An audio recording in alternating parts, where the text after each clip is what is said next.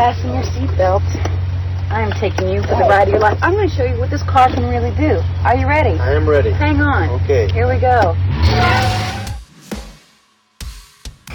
Hold on to your butts.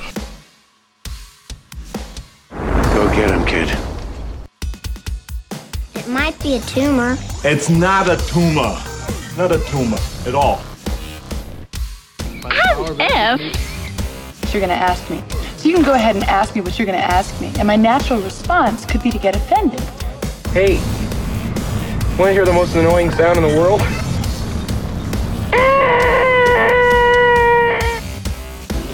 Yeah, well, you know, that's just like uh, your opinion, man. All right, all right, all right. You're listening to the 30 something movie podcast. One movie each week, 30 years in the making. Yes, it is the 30 something movie podcast. We are back once again. I was, I was going to say trudging our way. That sounds more negative. I don't want to be negative about getting our way uh, closer to episode number 300. We're three away. Three away now from episode number 300. Never quite thought we'd make it here. Um, it's a little crazy, but I, I don't know if you've released the premise of the show yet, so I'll I'll keep it quiet. I don't want to be the guy that spills the beans. But oh, we can uh, talk about it. I'm pr- I'm pretty excited, man. I filled off my graph. Like I think I don't even think the paint was dry. I mm-hmm. don't think the ink was dry on the Google in the Google Doc, and I was already stewing over quotes and all that kind of stuff to I put in. created the Google Doc, and you got to it before I did. I was pretty Mhm. fired up, man. So yeah, so no, I, we can we're we're three away. So I, we can we can we can spill the beans on this whole thing here. So our 300th episode, right, we were man. going back and forth on what it was going to be. Um, our 300th is going to be most quotable movies. yes. So we have we have several genres, and you know what? I will I'll share some stuff to to put out on the social medias um for kind of advertising some of this because uh, I'm I'm sure we've got some other folks from some other podcasts that would love to throw their hats in the ring for some Oh yeah. Thoughts on their most quotable movies from these different genres. So um, let me I'd actually pull up the. Uh, and my student teacher gabe uh, who kind of was i don't want to say was the instigation for this but there was so many things that i would try to explain or say or do whatever and uh, he was like oh i haven't seen that movie i don't get that re-. and so it was like it became like a uh, do he, we need to get a list together of all the movies you need to see so that you can understand the conversation and so he's really excited for the episode because he's like hey when's the episode coming out i want to know the list of movies i need to see so did did he at least at some point have a moment where he turned to everybody and went, "I, I understood that reference."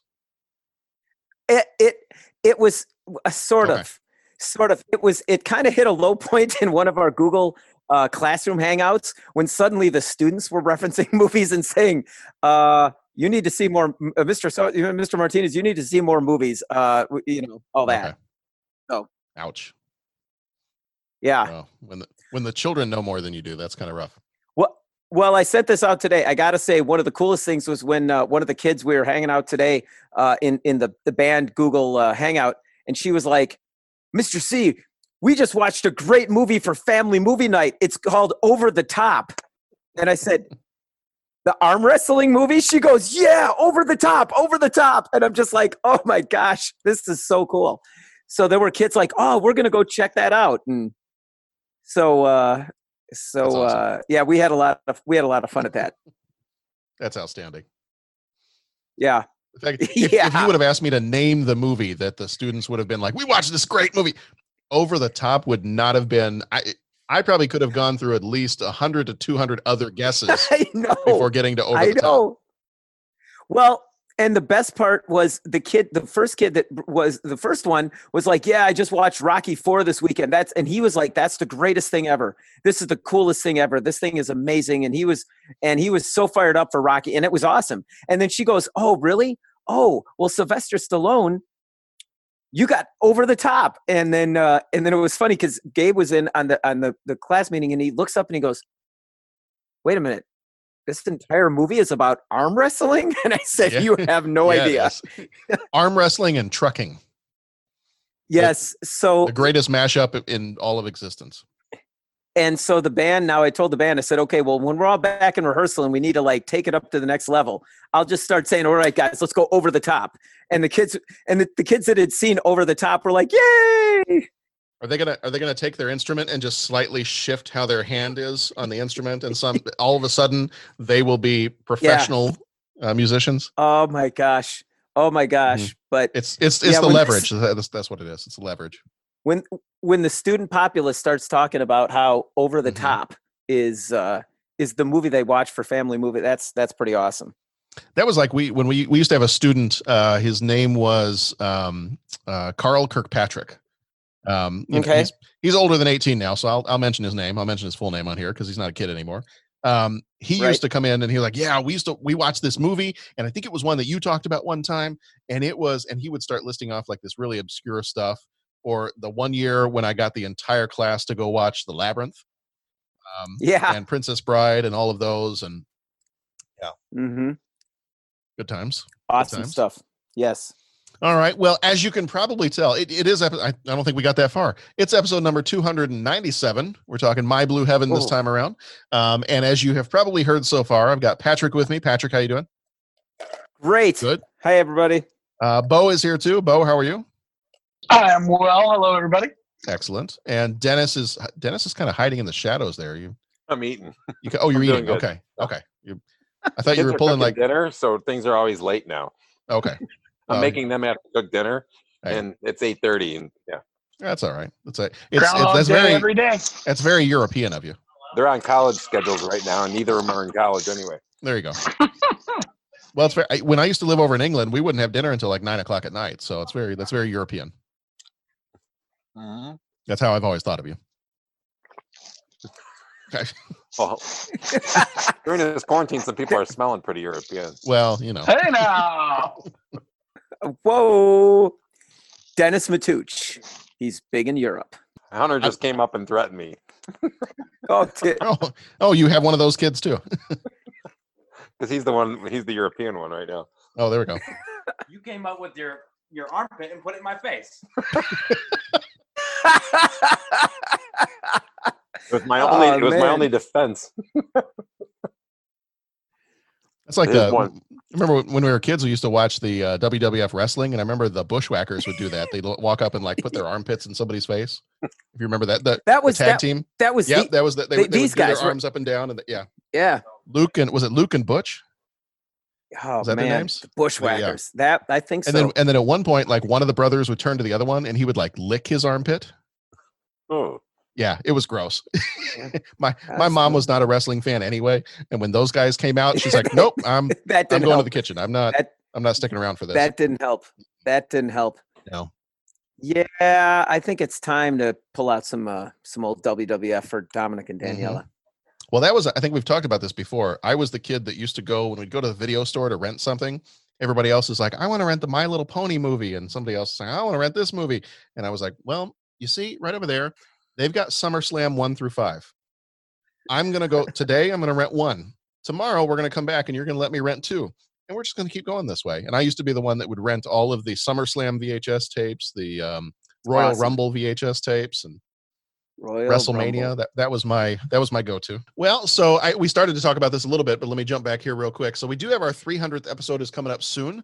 Um, we're probably going to be recording that one within the next, know, probably about a week or so, and then uh, that'll be coming out at the end of the month of May. Hard to kind of believe that we're already, you know, getting to the point where it's it's going to be May and. Um, that we're hitting up the 300th episode here. So 300th episode. If you are wanting to throw in, you know, some ideas in the ring here to share with us, um, our categories. So the, the kind of overall category of the episode is quotable or referenced movies. So these are the kind of movies that if you're like us and your general vocabulary is pretty much movie quotes, um, that you cannot speak without using a movie quote somewhere. Uh, this is probably the episode for you. Like this is all the times where my kids, when I finally introduce them to a movie, they're like, "Oh, I thought that was just something you always said." no, no, I I got it. I got it from Airplane. It's fine. You know, I like my coffee like I like my men. Um, so the uh, whoa there. Um, so the categories are action, comedy, drama, sci-fi slash horror, uh, fantasy, and 1990s. So break them down that way. And uh, yeah, I'm. Oh, Bo, you actually went through and, and started to fill in some of yours there, so I'm seeing that on there now. But um, yeah, so we'll uh, we'll have some have some good discussion going here. It looks like we got a pretty good uh, pretty good mix of stuff, so that'll be fun to to go through. And yeah, Pat, when I when I saw yours on there, I think you got to it before I even did, and uh, and and, and I was like, oh man, he took that one. And then I was looking at oh ah, shoot, no, that's fine. Um, I, I'm I'm curious to hear what your what your that one was. plenty of movies out there. So uh, you.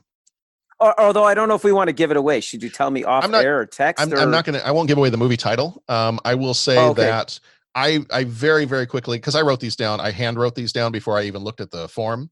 So I had written down a couple of them uh, in particular for comedy, and the one that I ended up putting for comedy, like no, that I think that's the one I'm gonna go with, no matter no matter Okay, what. Okay. But my second choice, my the one I agonized over was the one you put down for comedy, and I was like, I was like, Yeah. ah, I I wanted Yeah. I wanted that one too.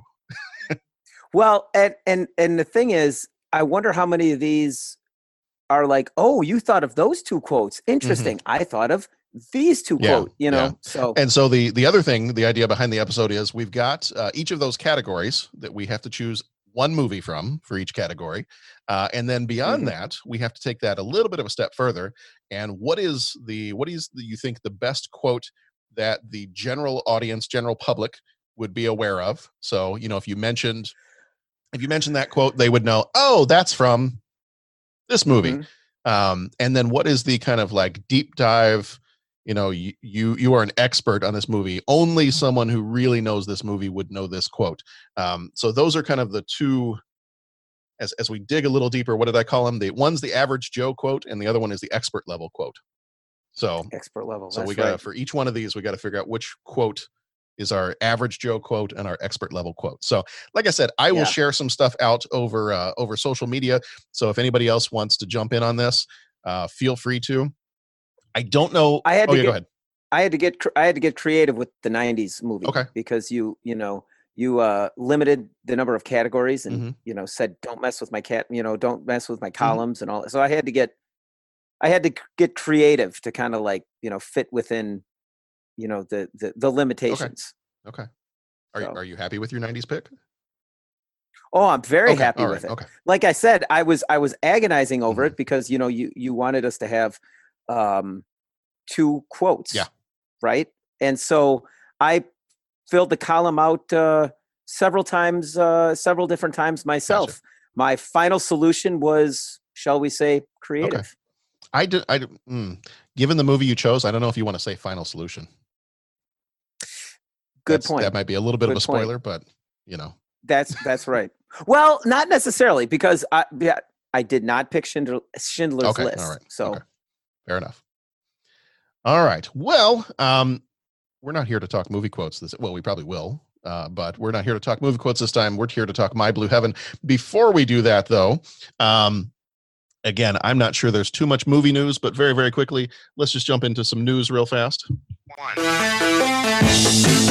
the news.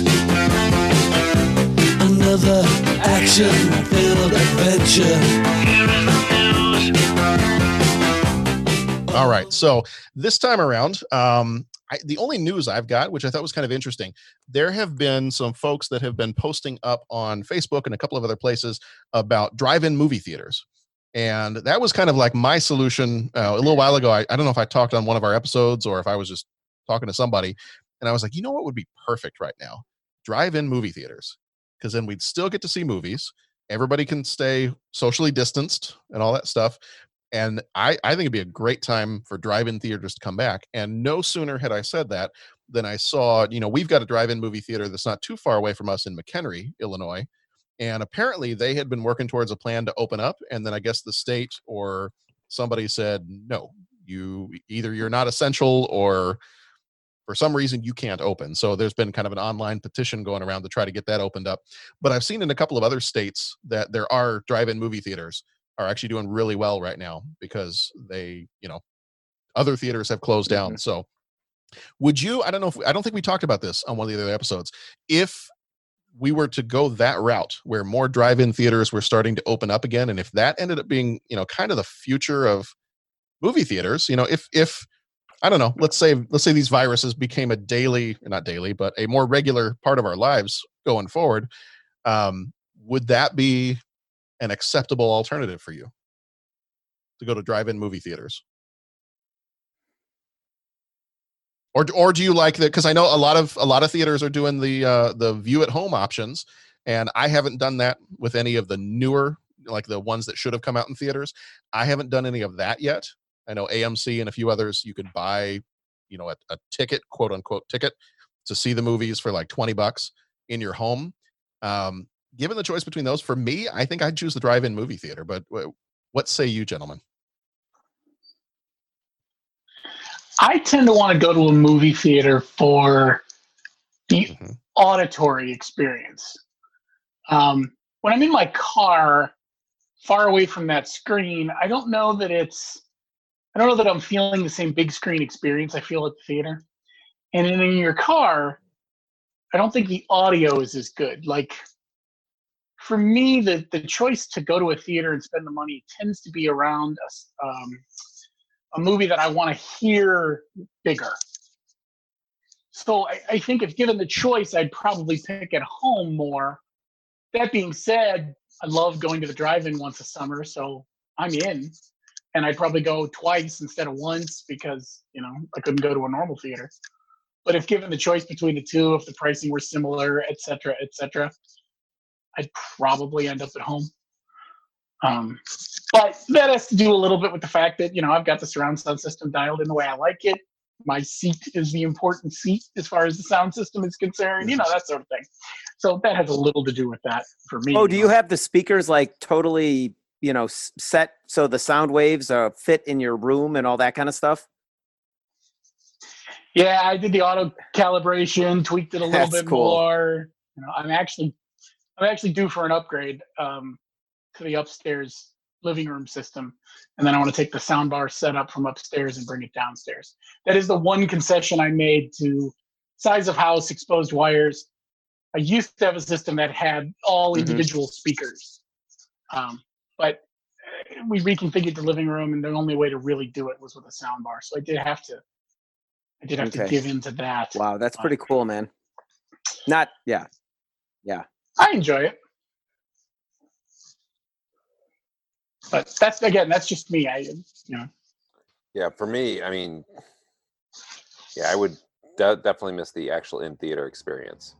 Um, I, I feel like the the drive-in theater is sort of like a no, not a novelty, but it's just like like you said, it's summer couple times a thing. It, it, a certain type of movies geared towards that, but I can't imagine being like just engrossed in a really good like drama or thriller at a at a um at a probably at a drive-in.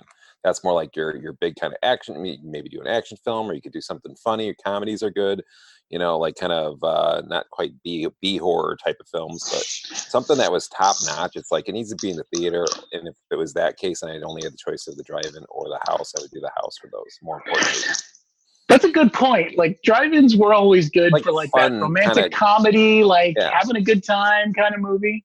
And That's you got other point. people with you. You know, you're doing Sure. it like you got like you know maybe a group of friends with or your whole family, whatever. But it's like the theater is more of a kind of a just a different, just a whole different atmosphere and vibe that's can't be Yeah. replaced. Yeah, I I think you know I I think in the house you've got Bo, like you were saying, you've got control over the audio. You've got control over the lighting. You've got all that stuff is just so much easier to, um, you know, to be able to manage. And I, frankly, my last experience at a drive-in was not great. The speakers were pretty bad. Um, I think that one. I want to say the next to last time I went, they actually had the little speakers that you, you know pulled into your window and and rested them in your car. Um, but one of the other ones that we went to, I want to say it was might have been around the time that we first moved to Illinois, and I don't know if it was the McHenry Theater or not, but I feel like we went to go see Men in Black. Um, I think it might have been the first Men in Black movie. I got to remember what what year that came out, but um, if it was around '95. I think we went to go see that at a drive-in, and you had to you tuned your radio to a particular channel, and that's how you got the audio. And it was not good at all. Like it was very hard to hear. I wonder if that was the Grayslake one because they used to. Oh, you know what? I bet it was. I I don't think we would have gone out to. I don't remember going out to McHenry. I remember it being somewhere that was fairly close by. At the very worst, I mean, instead of closing down or not doing, I'm going. You just limit the amount, you know, because you have all those theaters. A lot of them have big amounts of theaters. You just go with bigger, bigger movies, put them in more theaters, and just leave gaps of space between people. You know, like bigger space, like seats, like there's two empty seats between every person, something like that. I think the real fear with that is enforcement. Yeah. What do you do? Do you take the seats out to physically enforce it? Do you? I think it's that's what's going to be one of the hardest things about the return to normalcy. They could put man. They could put mannequins in each of the seats in Oh, yeah, between. That'll give you the full theater There it experience too. Yeah. Depend. I like it. Well, it, That's awesome. it it is, and I know we're not. Uh, I- I think uh, I don't think we're necessarily, you know, going to become the, um, you know, the infectious disease podcast. Uh, and and I'm not going to pass myself off as an expert, but it, it by any means. But I mean, it, it seems like kind of along to your guys' points, that seems to be the big hang up is that yeah, I mean, the, you know, obviously, you know, if you're standing in line at the ticket counter or the concession counter, okay, are we standing six feet away from the people? But then also, you know, we're not 100% sure how it spreads. Like if some guy was, you know, coughing on the seat, now I lay back and the thing that the, the virus is still on the seat back. And then, you know, like it, you know, there's even if you're spaced out with the people around you, what about the previous showing? Was someone in there that had the and, and all that kind of stuff? How confident are you that a movie theater can disinfect properly? It's Well, cloth seats and that's that's that piece of it. there's a lot. There's a lot of levels there that just make me twitchy. and and i mean you know the, the hard part too is that that you know we we we we kind of don't we're kind of getting we're at the level where we don't know what we don't know which is still kind of scary because it's like i could uh, like and that's the thing that i can't wrap my head around is it's like okay i could have no symptoms but be a carrier hmm you know i mean Typhoid Mary. yeah so i that's kind of the, the the piece with opening up the theaters is is it's it's like the can you keep people far away from each other that's only half the bat you know that's only part of the battle If there's anything I've learned from the Naked Gun movies, is there are ways to protect yourself. oh yeah There there are ways to stay Yeah. safe. So yeah yeah Yes, there are. i'm i'm i'm gonna i'm gonna uh, real quick uh uh you know throw in my opinion i'm gonna swim upstream with the uh, other three of you and I, i'm gonna say i like the outdoor theaters i like the drive-in and uh like i don't and and i don't know if they're all like this but i've gone a lot to the mchenry one. And yeah the mchenry one has the radio that you tune. Um and uh, we actually had a car battery go dead. So now i just bring my old school like boombox radio and a, bu- a bunch of the d cell batteries. And i just i turn the car completely off and just put the radio up there.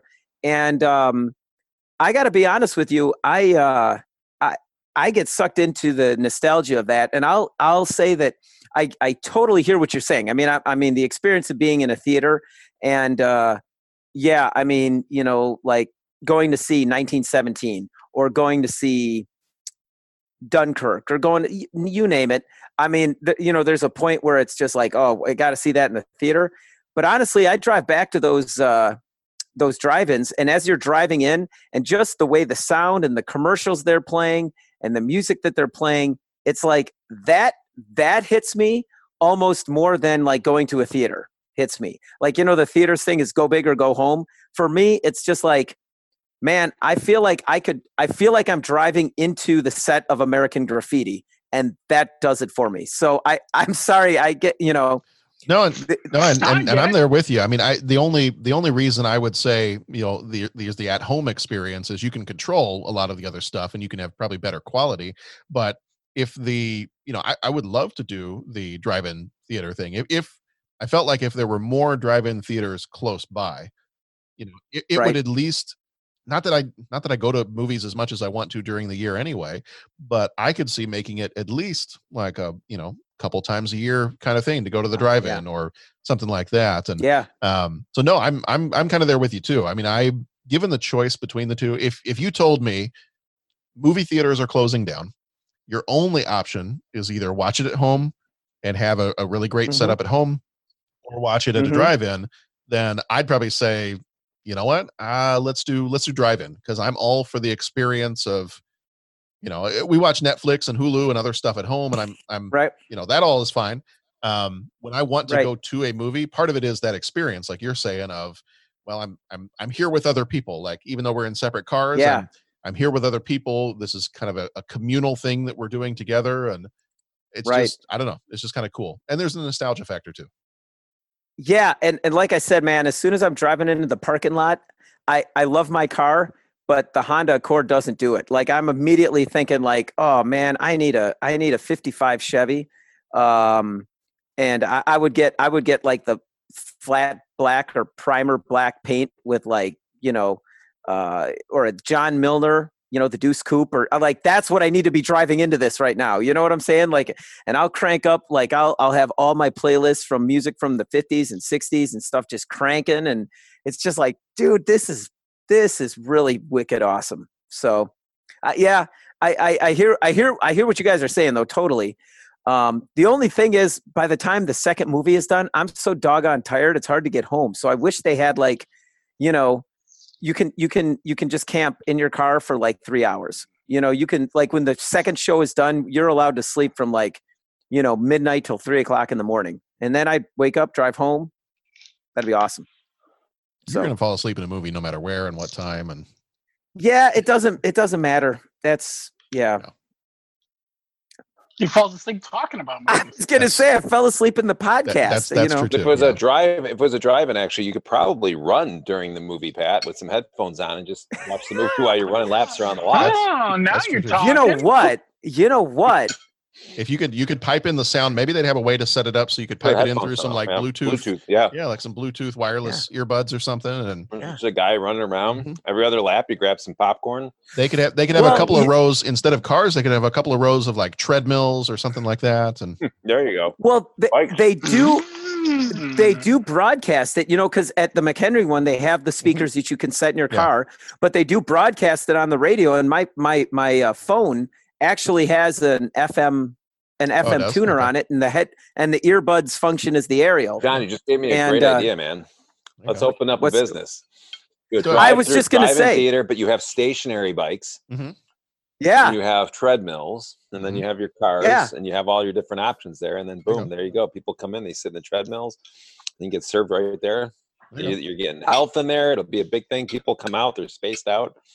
I'm I'm game. If any of you guys, when they open it up, like I'll contact McHenry and just say, "Hey, is there a section where I'm not going to annoy people? Can can we just like burn some laps while we do this?"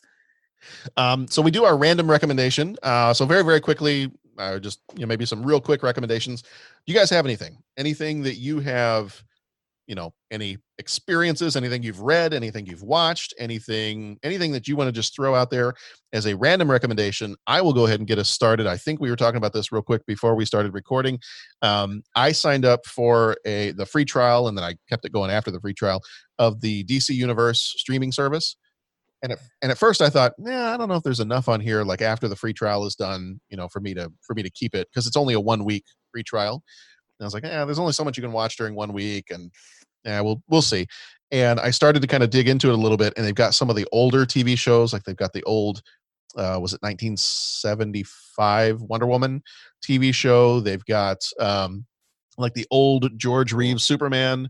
They've got the old uh, Superboy show from like the late 80s, early 90s.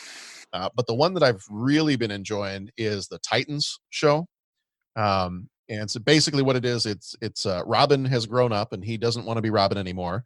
And if you're familiar with the comics, there was a stretch of time where Robin, you know, left Batman because he felt like he felt like he didn't want to become he didn't want to grow up to be Batman. He wanted to be his own person, and he ultimately ended up changing his superhero name and becoming something different. And then he led this team of you know younger heroes that had previously been sidekicks to kind of become their own thing and it's actually been really good. Um it is it's definitely r rated um so it's it's not a kids show it, it doesn't go along with the other uh, like arrow and flash and and any of those but um it's really kind of cool and if you watched any of the crossover stuff that they did last i think it was last year with arrow flash supergirl legends of tomorrow all of those i think there was a quick um, a quick little snippet when they were going through some images from the different universes in the multiverse. I think they did a quick little snippet of the uh, Titans team that was in one of those episodes. I think you saw him in part of that. Um, it's but it's been a really Cool. good show. I've really enjoyed it. the The downside is you can only watch it through the DC Universe thing, which is like eight bucks a month. Um, but you know, if you've got some time and if you want to watch some comic book centric shows, then you could probably pick it up for a month and then just drop it after that. But that one's been really good. I've, I've really enjoyed that one. So that one would be my random recommendation. If my kids were sharing a random recommendation, I've gotten them hooked on the um, Flash TV show that started in 2014 because we we started to when we got DC Universe, we started to watch the first few episodes of the 90s show of the 1990 Flash Mhm. show, and they love that. Kids love that, and then all of a sudden I was like, well, then I, I got to show you the new one. And as soon as I showed them the new one, now it's like every time we sit down to have lunch every day, every time we're about to have dinner, they're like, can we can we eat in the living room? Can we? I gotta I gotta watch one more. Like, can we just watch one more? And so we've kind of been averaging like two episodes a day at this point. We're That's awesome. Is, is this is this the Flash that's like the latest one, the part of the the Arrowverse? latest and one, yeah, yeah. So Okay, no, cool. they they are completely hooked on that show now. And uh, Nora actually, in some of the her answers to the three questions that we've got for our next couple of episodes, um, sometimes her answer was, "I don't know. Do, does the Flash have a scene with that in it? Because I would like to pick the Flash." I was like, "I, I don't know. I'm, I'm sure somebody dances in the Flash. I don't know." So, Oh yes. Oh yes. so that's mine. Titans on the DC Universe online service. That would be my random recommendation for this time. Okay, I got. it. Nice. I'll, I'll go with two. Yeah. I haven't done it's oddly enough through all this. I've done less TV and less movies than I than I think most people have done. um, but there's two series that I would say I picked up, and uh, one was kind of stumbled across. One was Hunter. I actually stumbled across it first, and I'm we're getting through the episodes. We just have to get it back to. We'll be watching more of it. But uh, one is Kingdom. I don't know if you've seen Kingdom, and that's with the uh, the South Korean, and oddly enough, it has to do with a plague, and and and it sets you know dates back as far as the setting and stuff. So that one's pretty pretty decent so far. And then the other one is the Ricky Gervais um, Afterlife, Okay. which is if you're a, I don't know if you're a fan of him or not or his style whatever, but it's the the quips and the and it's it's it's actually it, he goes his setups you know right from the first start is basically he's a he's a guy dealing with uh, the grief of his wife who died of cancer. Um, it's got like it's funny, but it's uh, it's a little bit sweet at times, but it's also got like this very serious how did a person go through the stages of grief. So for him, it's he even said it like he thinks it's one of the best things he's done. So, but we're we're we're up into that. Uh, me and Autumn been watching that. So this is sort of time specific, like in these COVID uh, pandemic times that we're in. But um, on YouTube, John Krasinski's been doing a thing once a week called Some Good News. Mm-hmm. And I think he's on episode five now, but there's been some really fun stuff on there. Cool. Um, there was a kid who wasn't going to get to see Hamilton, so they were able to surprise her with a thing. I don't want to give away because it's worth a watch, but just some good stuff and and a different take on it, and it's a little chance to see John Krasinski do something different. It's kind of fun. Cool. Very cool. Well, I'm going to throw in a, a Netflix documentary on um, the uh, first African American uh, racing driver that qualified for the Indy 500, and it's about the the guy's name is um, um, Willy T. Ribbs, and um, the, the the name of the documentary is Uppity, the Willy T. Ribbs story, and uh, you know Uppity being a, a pretty offensive term uh, uh, when describing an African American uh, person. Um, I can't say enough good things about this movie. I, I can't. I actually watched it twice. Like I watched it, was like, I can't believe what I just saw. Watched it again, and then the next night I was telling Tammy about it. Got excited, turned it on just because I wanted to watch like one or two scenes, and watched it again. So in the space of 24 hours, I watched it three times. Um, and it's not it's not time that I want back. Like I'll probably watch it maybe once a week um, until something else comes along. I was I was so taken by it. Um, he is an incredibly compelling and charismatic person, and um, w- what to say about it? The footage is incredible. Um, so it, it, just kind of gets behind the scenes and so shows you clips of of um, you know racing and all that. It almost does in a way what the movie Glory did with the Civil War, where not only does it show you um, you know the first uh, uh, the first black combat regiment but it also just kind of overall kind of gives you almost like a, a documentary of what the civil war was like. And that's what i got from this. Not I, not only is it talking about everything he had to overcome uh, being an african american driver in a let's be honest an all white sport primarily and um, how do you say this delicately racing can sometimes tend to have people that are a little bit more you know uh, not necessarily the most forward thinking and open minding, especially some of the series that he ended up in. Um, and um, he he he went head up against a, a whole lot of racism, and it it was pretty amazing, you know what he did. And I got to tell you, they really made efforts to get uh, all the right people that uh, to interview in this documentary, and they had they had like uh, Bobby Unser. They had Al Unser Jr. They had Bernie Ecclestone, the guy that was the head of Formula One for a while. They had um, uh, David Hobbs. They had Wally Dallenbach Jr. I mean, these. I mean, it was really a well put together documentary, and um, uh, it's it's it's awesome, and it's it's it's a story that needs to be told. And I'll tell you, the last ten minutes, I would put that with probably some of the best racing footage in any movie, any place. Some of the most dramatic. Uh, when when he's when he and I don't want to give anything away, so I'll just say uh, it's a certain part of the racing thing, and it's it, it's worth the two hours just to watch that last ten minutes. It's like I mean, you'll be on the edge of your seat. I was crying. I can't. I mean, it was it was amazing, and um, so check it out. The Willy T. Ribbs story on Netflix.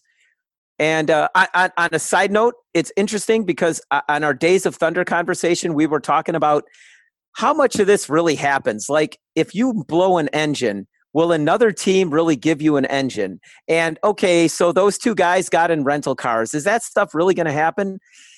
Well, after watching this documentary, he went ahead and confirmed it that those things happen. And and uh, the way he put it was that what you saw in Days of Thunder when the two of them were running the cars into each other, he said, "Yeah, that that was that was pretty tame compared to what he and his teammate did to a couple of rental cars." Um, and uh, yeah, yeah, I was I, like I said, it's it's it's pretty it's pretty amazing watching. So that's my that's my weekly recommendation is the uh, the Willie T. Rib story on Netflix. Right on. That sounds cool. Oh, it's it's it's cool. It's really cool. So our movie this time around is My Blue Heaven. Came out on the 17th of August, 1990. Was rated PG-13. Had a runtime of one hour and 37 minutes. Uh, directed by Herbert Ross, who died in 2001. He also directed The Secret of My Success, Footloose, and Steel Magnolias. Producers on this one were also Ross uh, and Anthea Silbert. Ross also produced The Secret of My Success. Silbert produced Wildcats and Overboard. Writer was Nora Ephron. She died in 2012. She also wrote When Harry Met Sally, Sleepless in Seattle, and Michael. Cinematography was done by John Bailey, who also did Groundhog Day and In the Line of Fire. Music by Ira Newborn, did Ferris Bueller's Day Off, the Naked Gun movies, and Mallrats. Uh, budget for this one couldn't actually find the budget for this one, but it did find the box office. It was 23.6 million, so did not do a whole lot in the box office. Uh, Flickmetrix, which combines Rotten Tomatoes, IMDb, and Letterboxd scores, gives an average score of 58% for this one. Cinema Score gives it a B minus. Starring Steve Martin, who played Vincent Vinny Antonelli. He was also in Roxanne, The Jerk, and Father of the Bride. Rick Moranis played Barney Coopersmith. He was in Spaceballs, Little Shop of Horrors, and Parenthood. Joan Cusack was Hannah Stubbs. She was in Working Girl, Runaway Bride, School of Rock. Melanie Mayron played Crystal Rybak.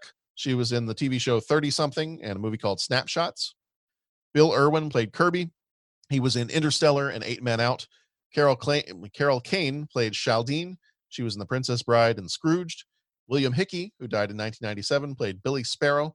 He was in The Name of the Rose and Christmas Vacation. And Deborah Rush played Linda.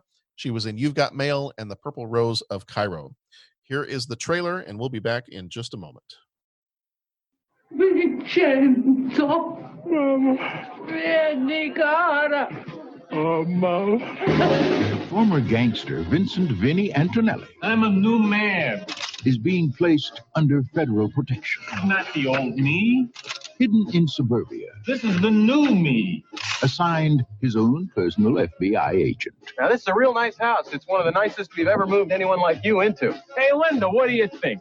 I always promised you a nice house somewhere in America. Let's not get carried away, okay, Vinny? Uh, it's going to be a lot easier if you two start calling each other Terry and Todd.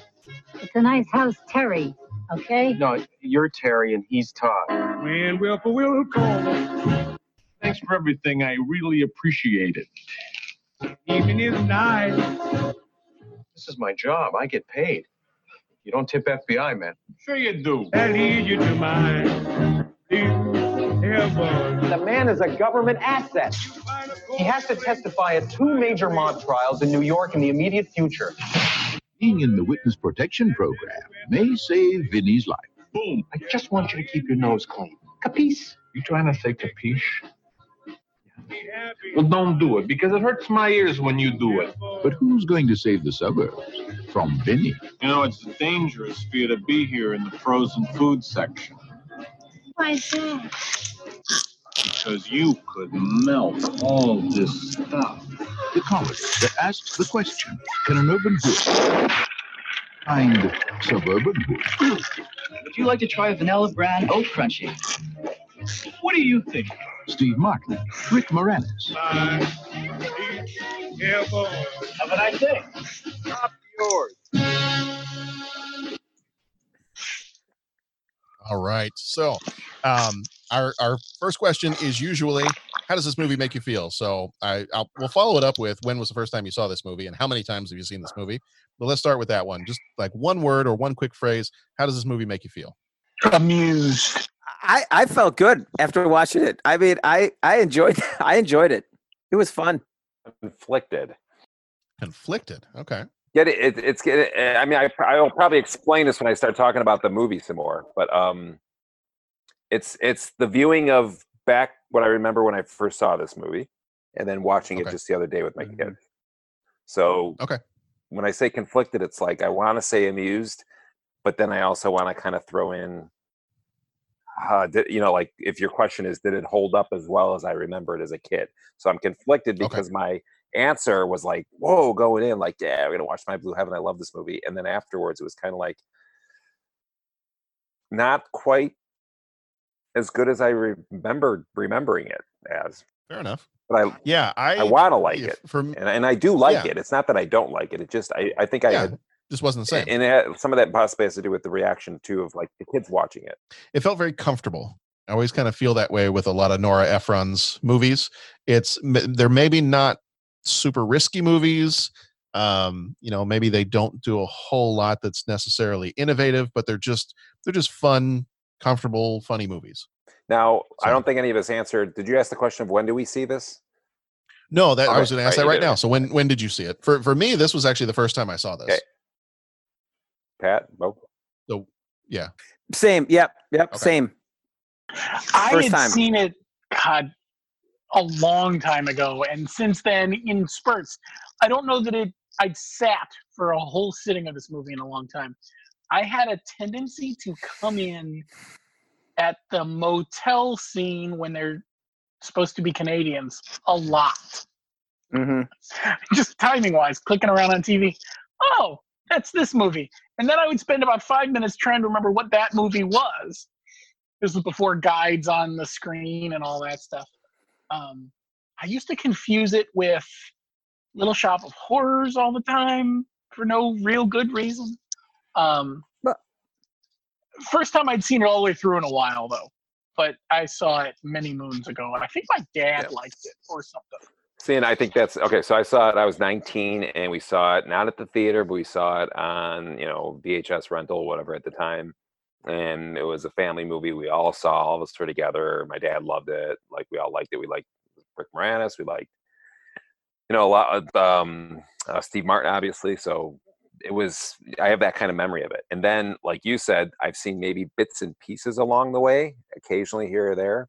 Um, but I can never seem to find it. Like it, it wasn't at the the library. I think for the longest time, I could never get it. Like find it. Now the cable's back out. You can obviously get it, but it's not on Netflix or the other one. We had, you know, we actually rented it um, for like, the two ninety nine or something like that to watch it. So it was like a movie that I, I kind of always wanted to show to the kids and show a little bit earlier, like you know, five five years ago, maybe even. So, but yeah, so I was 19 and I saw it a long time ago then. So when it first kind of came out. Yeah, I, this was the first time I had watched it. I I don't think I recall any. You know, sometimes I will have seen bits and pieces of it, or I, I may have been a really long time ago. I don't recall much of anything about this movie. Um, the funny thing was, Sharon was watching it with me. We didn't watch it with the kids, but Sharon was watching it with me, and she's like, "Oh, I've actually seen this movie a lot." Um, and so she remembered. I mean, she pretty vividly remembered that she had seen this movie several times. Um, because you know there were there were almost scenes where she could almost start to quote Yes. stuff, even though she probably hadn't seen it in many years. I remembered lines, I remembered scenes, I remember the whole movie actually, even though I haven't seen it since I was 19 and that's been a while. So it's like I, I remembered so many bits and pieces. Maybe that's the other thing. I don't know. Cause then when you see something a lot, it becomes less, a little bit less. I mean, some movies become a little less. It's not like a, it's not like a Caddyshack where you can just keep replaying Caddyshack and it's just like funny every time. It starts to mm-hmm. kind of wane a little bit when you start to see it, and and, and that's the thing. I, that's why I said when I'm saying conflicted over it, but but I, I quote there's a quote I do every I was telling the kids this too. I go, there's a quote from here, you know, and it was a pickup line which was played just recently. I said, I I play that I say that so often. It's one of the most common and here's the scary part. When do I say it? I say it in the grocery store. I go, it's a pickup line I use. And they go, Who do you use it on, my kids? I go, myself. and I go, you know, I just happen to be walking through. Anytime I'm in a like Target in the freezer section, I just kind of start mumbling to myself, "Hey, you know, it's dangerous for you to be." You know, as I start going through the whole thing because you can melt all this stuff, and then you know, I just say it to myself, and I reject myself. Um, it doesn't work on me. Um, but uh, Well, that's why that's why it was fun for me to. Oh, but Dennis, that's why it was so much fun for me to finally see this movie because now I understand that when you used to say that to me all the time, I really understand it now. Like I get it. I know what my kids feel like when I quote movies and they're like, "Oh, that's where you got that from." so yeah, so uh, good to know now. But that's definitely one I use to all the time. So that's where you get it from. My wife and I had been dating for, I don't even think it was a month. We went to a bar with some friends, and it was a friend's girlfriend's birthday. The three of us might have had a few cocktails, and it might have been karaoke night. So we might have done the scene from Top Gun. I hate it when she d- does that, that scene. And my wife had never seen Top Gun at the time. She thought it was the greatest thing that three people had ever done to celebrate somebody's birthday. Fast forward maybe three years, Please tell me she's never seen Top Gun. finally sit her down to watch Top Gun, and she just looks at me. What? It's like, you got that from a movie? I'm like, yeah. What? You thought we came up with that in the state we were in? You've gotta be kidding. You should have re- you should have reversed that. and Said, man, the movie stole this off me. right? Wow. Copyright. I'm calling my lawyer. When, when was this thing made? I don't know. It was like five years ago. I don't know. I don't know. It's Yeah. yesterday. Yeah, it's, I- it's, I feel like it's a new release. I don't know. Oh. So what? So what is it that works about this movie? And uh, Dennis, you said you're a little conflicted. So we'll get into. You said when you watched it younger, you really enjoyed it. Yeah. So before we get into, you know, did this movie hold up? Uh, things like that. What is it about this movie that does work for each of you? Well, I, I'm I'm gonna you know they the all, all the all the news that isn't COVID nineteen has been talking about the NFL draft in the last couple of days. So I'm gonna I'm gonna do like an I'm gonna do an NFL or I'm gonna I'm gonna do a little football reference and and uh, I'll probably like mess it up. So you guys bring me back when I get it wrong. But it, it kind of it kind of seems to be like when they call one of the uh, uh, uh, like a running play and they hand the ball off and and the running back doesn't try to find a hole in the line or try and go like you know like just straight through it but they run one of those sweepers all the way to the sidelines right where they try to get and it's sort of like wow there's a lot of running but what is this going to end up? Is there going to this is going to end up being like back to the line of scrimmage and he's tackled. Like I, I can't see that you know what i'm saying? Like and so when i started watching this movie that's what i felt and i was kind of getting all wound up to say yeah, guys, I I didn't I didn't like this one, and I was kind of as I was watching it, it was just like, wow, it just. I know that they're doing a parody, so it's like they're doing cardboard cutouts kind of thing, you know, of these characters, but it's like it's just not doing it for me. And and I was like, wow, it's Rick Moranis and it's it's Steve Martin. These guys are great. What what am I struggling? And I just kind of in my head said, okay, the football play, they're running for the sideline. There's a lot of running, but nothing. There's no positive yards. They're gonna go, and it's just this this movie isn't gonna go. And then all of a sudden, and it was I don't know exactly what it was. I don't know what clicked, but it was all of a sudden when the two, like Rick Moranis and Steve Martin, did their road trip to New York or plane trip to New York, and then some of the stuff on the plane, and then they go dancing. And I don't know if it was that that that um, that Latin theme that was playing. I don't know what it was, but from that point on, it was like, okay, all of a sudden the running back broke and started making positive yardage. And suddenly this movie, I, I couldn't stop. I was, it was laugh out loud. Like I was watching it and I had to like, you know, that was late at night. I had to like cover up my face because I was going to wake the family up. It- And it was, it was suddenly a turn. And um, I've only seen it once. So I guess I have to go back and watch and see wh- where that turned. But in answer to your question, once that it made that pivot and the movie started gaining positive yardage, I realized like this is Rick Moranis and it's Steve Martin, and this this is this is hilarious, and uh, just all the things that he did were funny, um, especially especially you know when when um, you know just some of the things that he was saying some of the lines that he was saying you know the conversations on the uh on the airplane um you know when they get back to this when they get back to the town and he has to kind of like build the baseball field real quick you know and he's kind of he's like always conning people I, I that whole thing it just made me laugh. And again i've only seen it the once so i can't tell you well the humor did this and suddenly it was funny. But it was it was very much like the first half was kind of meh and then all of a sudden it pivoted. And from that point from their road trip from the dance on i i was really entertained. I really enjoyed it. Pat, I, I want to start off by congratulating you on a surprisingly cogent football metaphor. say. hey did that work? I, am proud of you. right? I'm, right Someone's been Like you, Right? you catching got. up on sports you got- for the quarantine. I know. I know. I. I you, Yeah, pretty, you I pretty was- much I you pretty gonna- much got all the terminology right. So I, I did what I could. The other one I was going to say, and it was a li- well, I was going to talk about getting a, a when you get a grand slam in soccer, but I, you know, I just, um, that would have been like you know like a like a like a knockout punch in tennis or something. I you can't you can't well, mix when that you get red carded in golf, you know, yeah, that kind of stuff. So yeah. You never know. In this day and age, they might figure out how to do that. Well, that's that's true. That's right. True. Um, I, for me, I think it was. I think it's Steve Martin's ridiculousness. Um, just the. I mean, him with the the horrible Italian accent. Um, and just It it- and just from from moment one, the fact if it was anybody else, if it wasn't Steve Martin, if it was anybody else, I think I would have been like, Ugh, this is this is going to be rough. Like if the whole movie is going to be this way, this is going to be rough but knowing Steve Martin and knowing his stand-up style and knowing having seen him in so many other movies, I just I watch that and I go, you know what? No, this is going to be fun because Steve Martin is just he's absurd, he's silly, um, but this is going to be fun. So I, I think if it was anyone other than him, I probably wouldn't have liked the movie as much. So that part of it, I mean, and and his the lines he throws out in this movie are just it's hilarious. It's like when he starts telling all the stories, like all the different lies he comes up with to try to get out of stuff. It's just, and it's funny to know that this was loosely based on the on a real person. And I was like, eh, it, it- I, I don't know if you guys saw that or not. It's it's loosely based on the same person that Goodfellas is based on. Yeah. Henry Yeah. Hill. Yeah. So I don't know, just some of the stuff he throws out here when he's. I, I pulled up a couple of them. I just I wanted to I want to make sure I got him right. When he starts talking about the uh, the kids getting a bicycle on Christmas morning, Yeah. He's like five five o'clock Christmas morning. I run downstairs. I look under the tree, and what do I find? Uncle Alfresco dead on the floor, shot through the back of the head. Plus, no bicycle. And no, it was no a disappointing Christmas on many levels.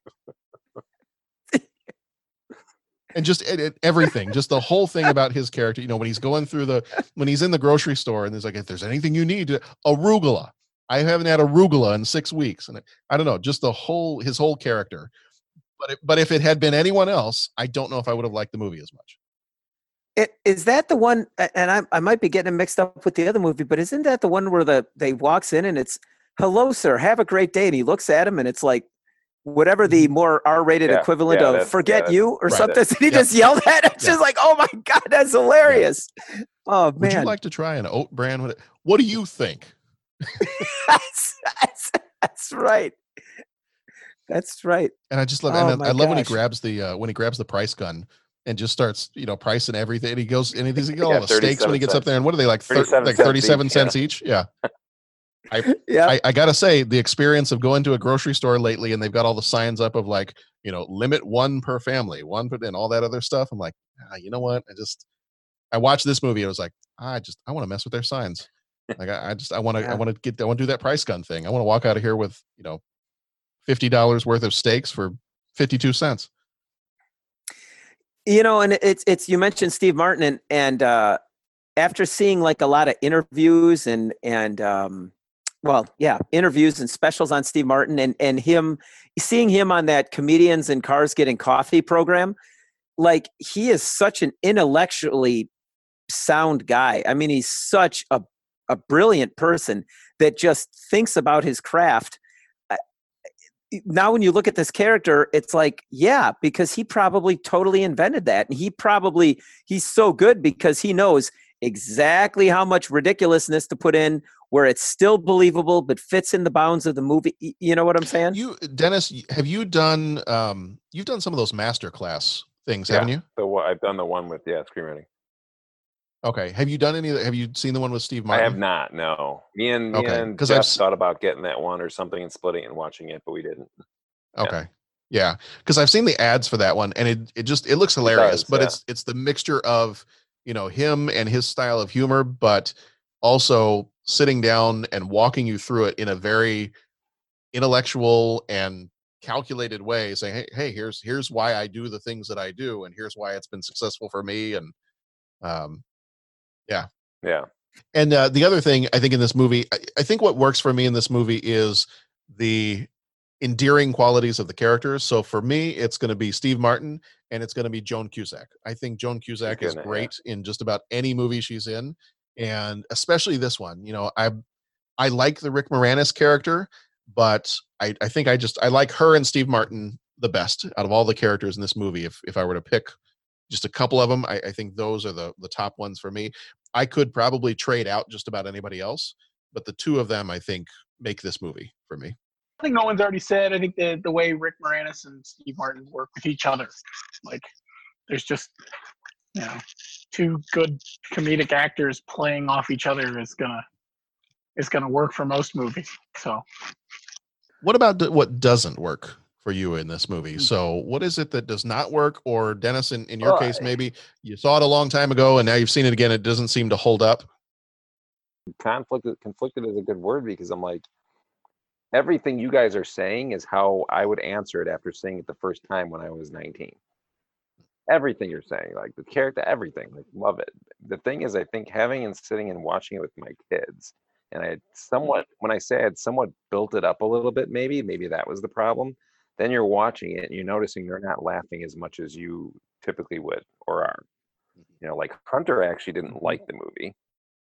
Mm-hmm. Autumn thought it was good, okay, but not like wow, great or anything. She said it was it was okay, it was good, it was amusing, you know, kind of just yeah, okay. But I don't know if that's me building it up a little bit before, like, hey, we're gonna watch this movie. It was really good. I remember seeing it as a kid, or some quotes in this movie I know, blah blah blah.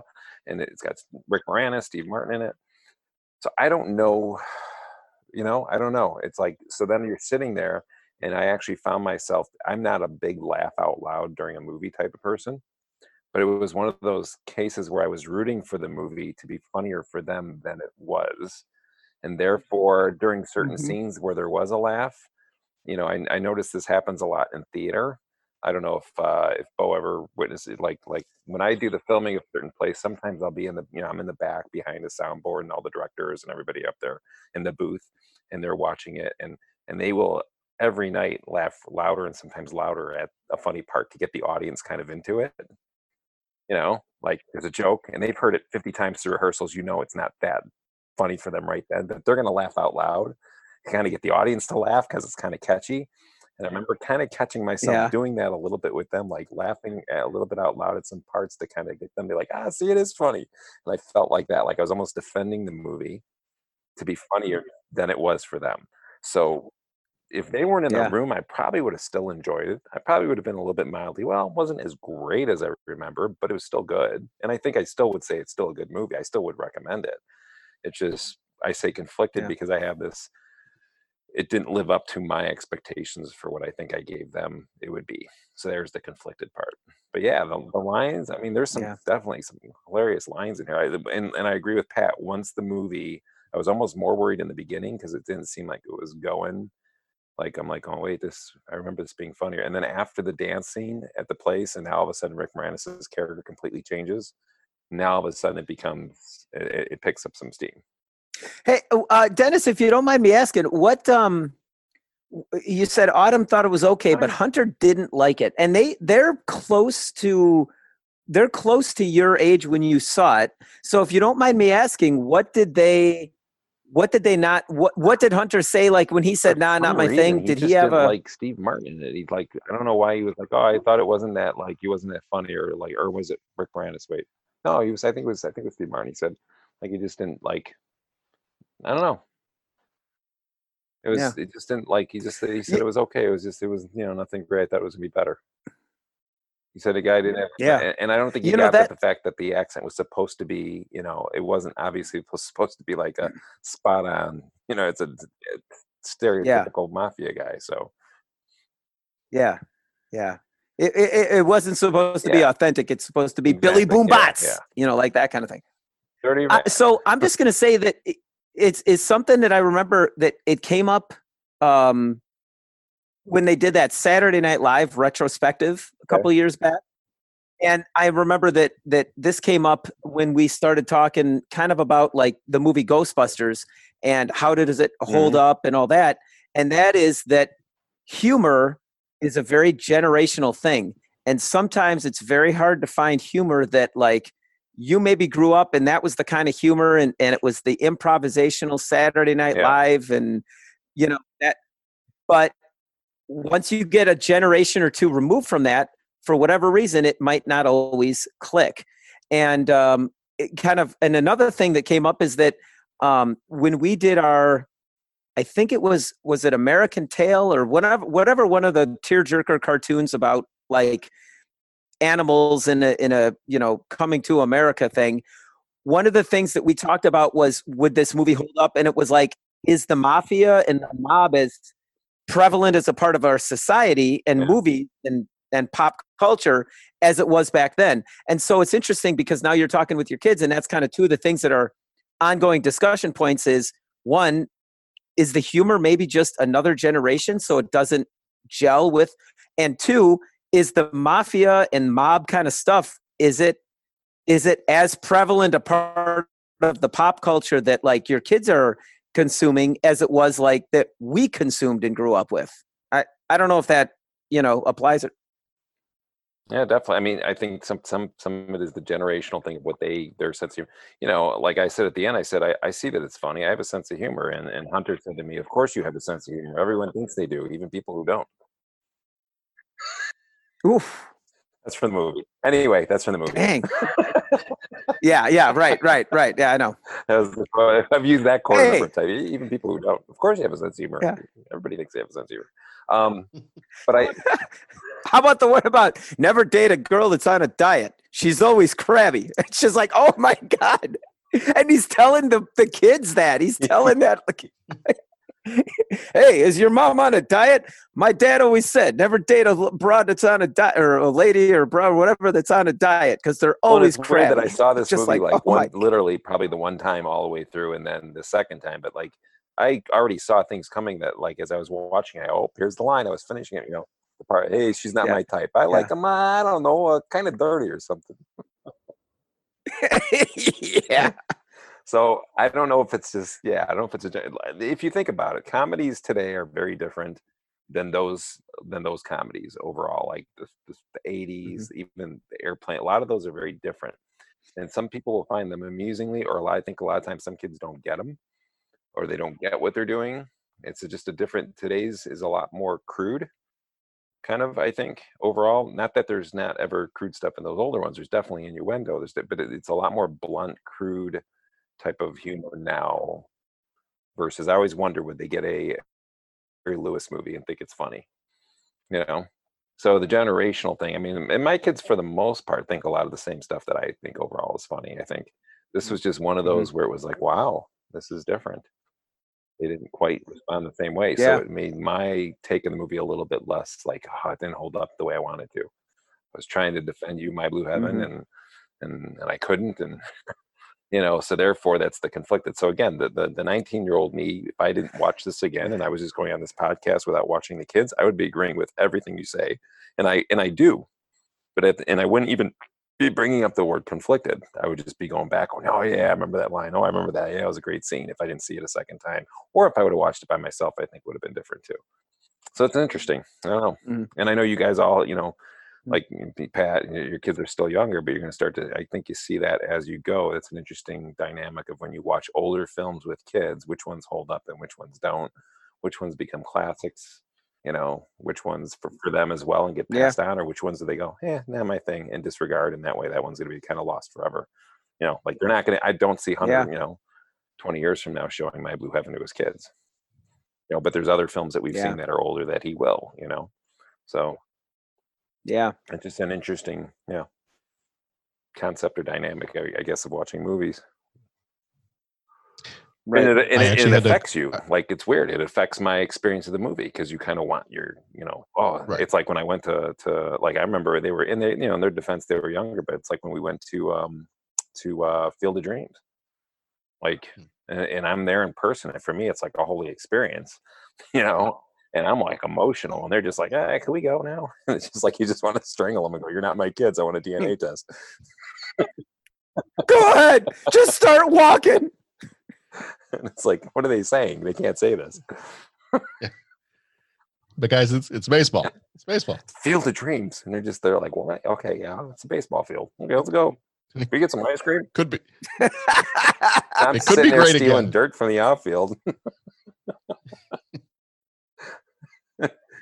Hurry up! Well, I was I was happy that I did have to go somewhere uh, a little bit earlier today, and and John just wanted to get out of the house, so he rode in the car with me, and he stayed in the car, and um, we had to sit and wait for a little bit for something, and and while we were, I said, "You know what?" Because we are we were joking around about something. I said, "You know what? I- I need to show you something. I think you're almost old enough for this now." So we started to put on a couple of different uh, clips here and there from Life of Brian. Okay, yeah. And I- was and I was a little worried because I was like, all right, there have been times where I've shown some Monty Python stuff and he hasn't laughed. And like if he doesn't laugh at Life of Brian, there have been some scenes in in Holy Grail when I've shown the kids a couple of scenes here and there from Holy Grail, and they were not laughing. And I was like, hmm, this is, you know, Dad's gonna have to leave you in a basket on somebody's doorstep um, because this may not work out. yeah. You better start laughing if you want to eat tonight. Yeah. Right. Yeah. I don't know where you're. I Remember how you asked me earlier? you remember how both of you asked me earlier which one of you is my favorite? Yeah. Well, start laughing. now is the audition. Yeah, I mean it is. It's uh, see, but that's the thing. Like Monty Python, Hunter loves Life of Brian and and Holy Grail, especially. Like that. That's totally like boom. Yeah. You know, so that's why it's a weird hit or Yeah. miss type of thing. I have a very good friend in Rome.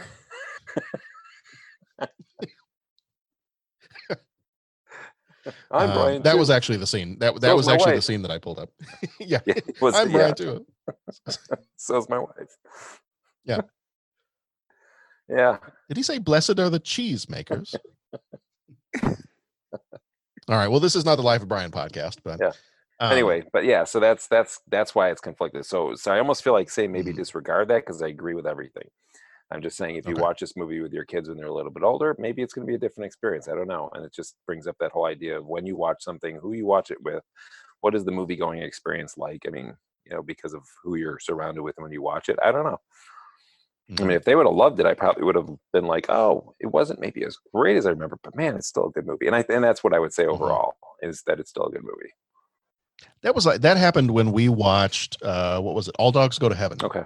Because in the in the back of my mind, I was like, "Oh, I love this movie as a kid. This is a great movie. I can't wait to watch it, and the kids are going to love it."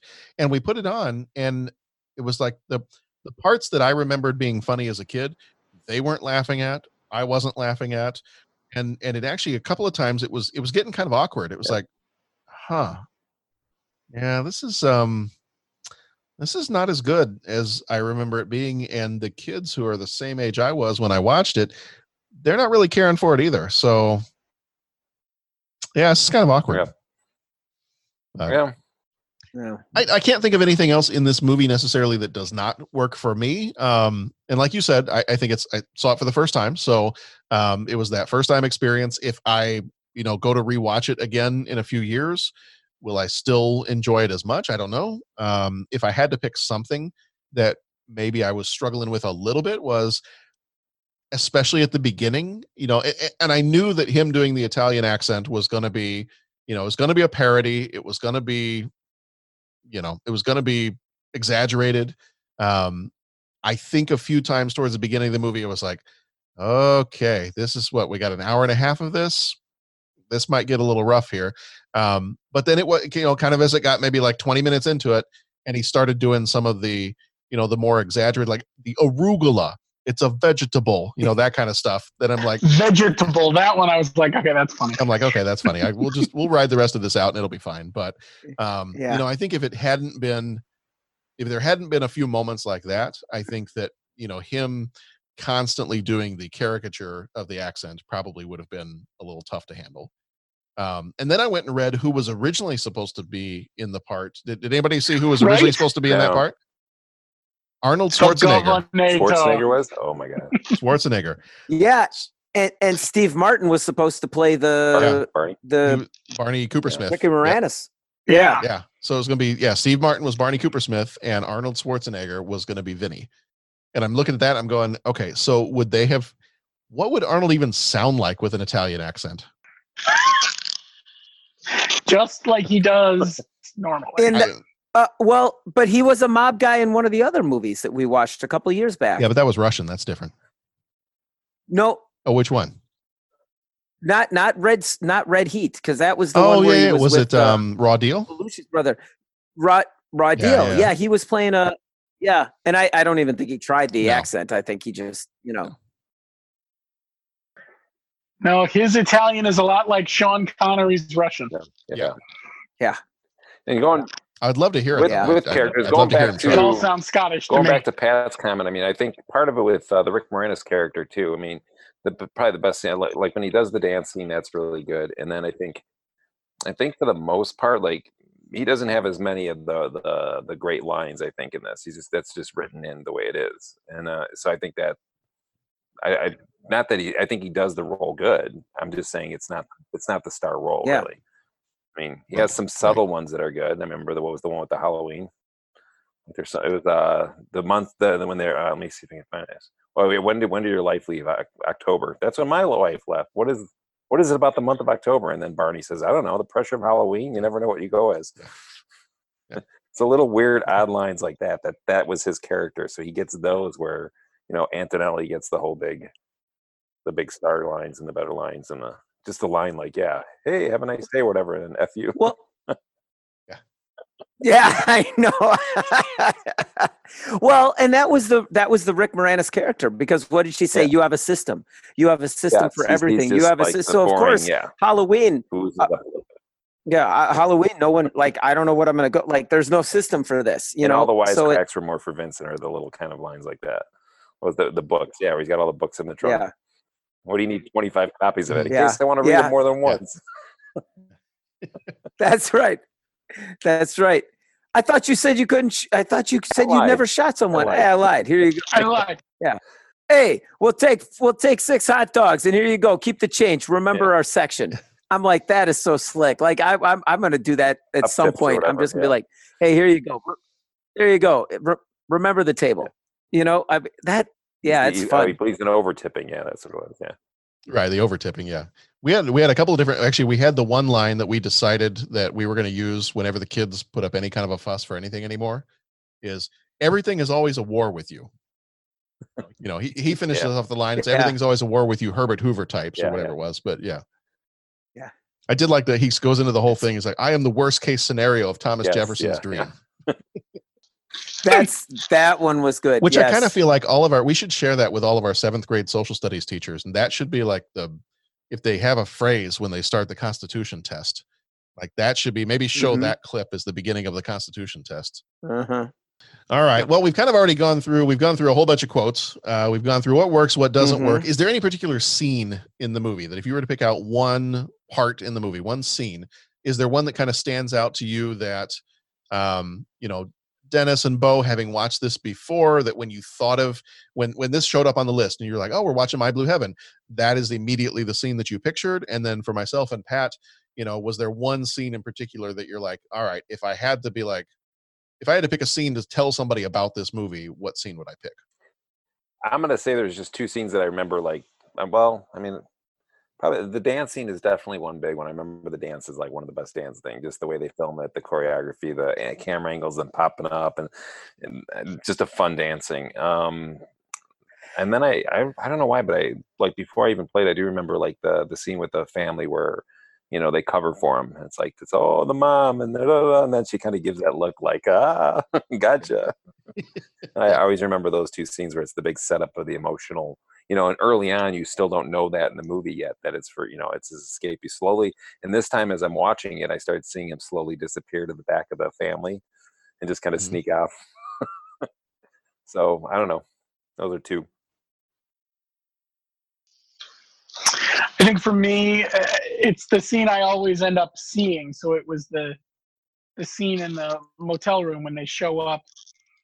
You know, they're all dressed like, you know, dressed in their plaid, can, best Canadian garb, and they, and then maybe the maybe the scene when he picks the girl up in front of the Yeah. frozen foods, but definitely the one in the motel. I, uh, I, you know, Dennis, you mentioned the dancing scene, uh, which was which was was excellent. I'll tell you, I'm also going to take the closing scene when they uh, uh, get the baseball field Oh, yeah, yeah. built, Oh, uh, the- yeah. the stadium Come built, the and then all of a sudden they're They come out with the, yeah, the- they the- all come out. yeah, Well, he comes white out. he- yeah, he comes out in his suit, and Players then all they have the come out, and he's white- like, "Hey, yeah, I know." I mean, just all those things, and even even the even the even the mother coming up, "Hey, ump, hey, here you go. Yeah, Here's a little bit. yeah. Hey, call the game fair today. Here you go." And then the other ump is the uh, is the one wise guy Yeah, that was yeah, like yeah, the, the pet store guy, pet yeah, store guy. I don't know why. Like all of a sudden, that Yeah, stuff was making me laugh. And if you look at the Yeah, sign I- on the, uh, even the I sign thought- was making me laugh where they have like the Vincent Antonelli Field, aka Todd Wilkinson. Yes. A- AKA, I know. I know. That was great. That was great. Popcorn, peanuts, car stereos, car stereos, popcorn, peanut, radios. And and uh eh, yeah. And and like I said, it was funny because then when I started hearing that they were trying to well, and that something that the connection was like whoever the producer was for this or the screenwriter for this was married to the screenwriter or producer or whoever of Goodfellas. Mm-hmm. And so it was like the parody based on the Henry Hill story and then the pseudo documentary biopic based on. You know, like both people did it. So once that fell into place, suddenly I was like, oh, well, that's why I felt like I'd seen this movie a bunch and why, like, now I understand what they're trying to do. Now I'm liking the first half of the movie so much more. Like, it really, They need to, you know, you go to Target sometimes and they have those movie two packs on DVD. They need to put those two movies together. You should have Sure. My Blue Heaven and Goodfellas on the same DVD. The scene for me in particular, I, I love the the grocery store scene at the beginning. Um, you know, that's that's probably one of my favorite parts of the whole movie. Yeah. Just everything in the entire grocery store scene. What do you think? Um, from the from the moment he walks in to the moment he leaves.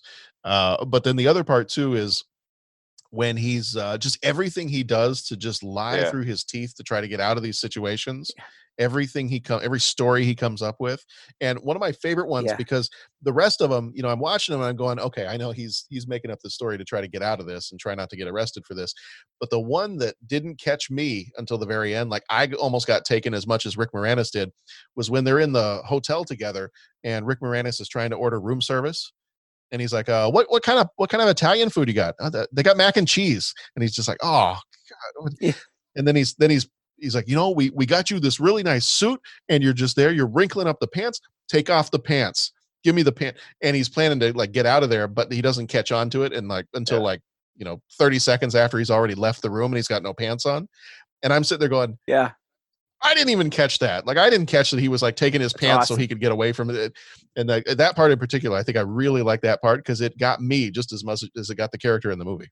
Oh yeah. And and it was funny because I was that's what I was going to bring up was that close scene and the way he sells that. I think he grabs his his jacket or he grabs or, oh no that's right he grabs his jacket and then he, and he goes through this whole long thing he starts mm-hmm. pounding the he's like what are you doing that's my new he's just like well go ahead and do it because that's what you're doing to your pants you hang up your jacket but you're doing that to your pants so you got to do that you got to otherwise one's going to need to go to the dry cleaners more than the other gonna have a than- and it goes it was Yeah. this it it was this whole long thing and you're right and that honestly that didn't click that that was all part of the con job until right now when you pointed it out that that was all the setup to get the pants that he walked out the door with All right, here is our three questions.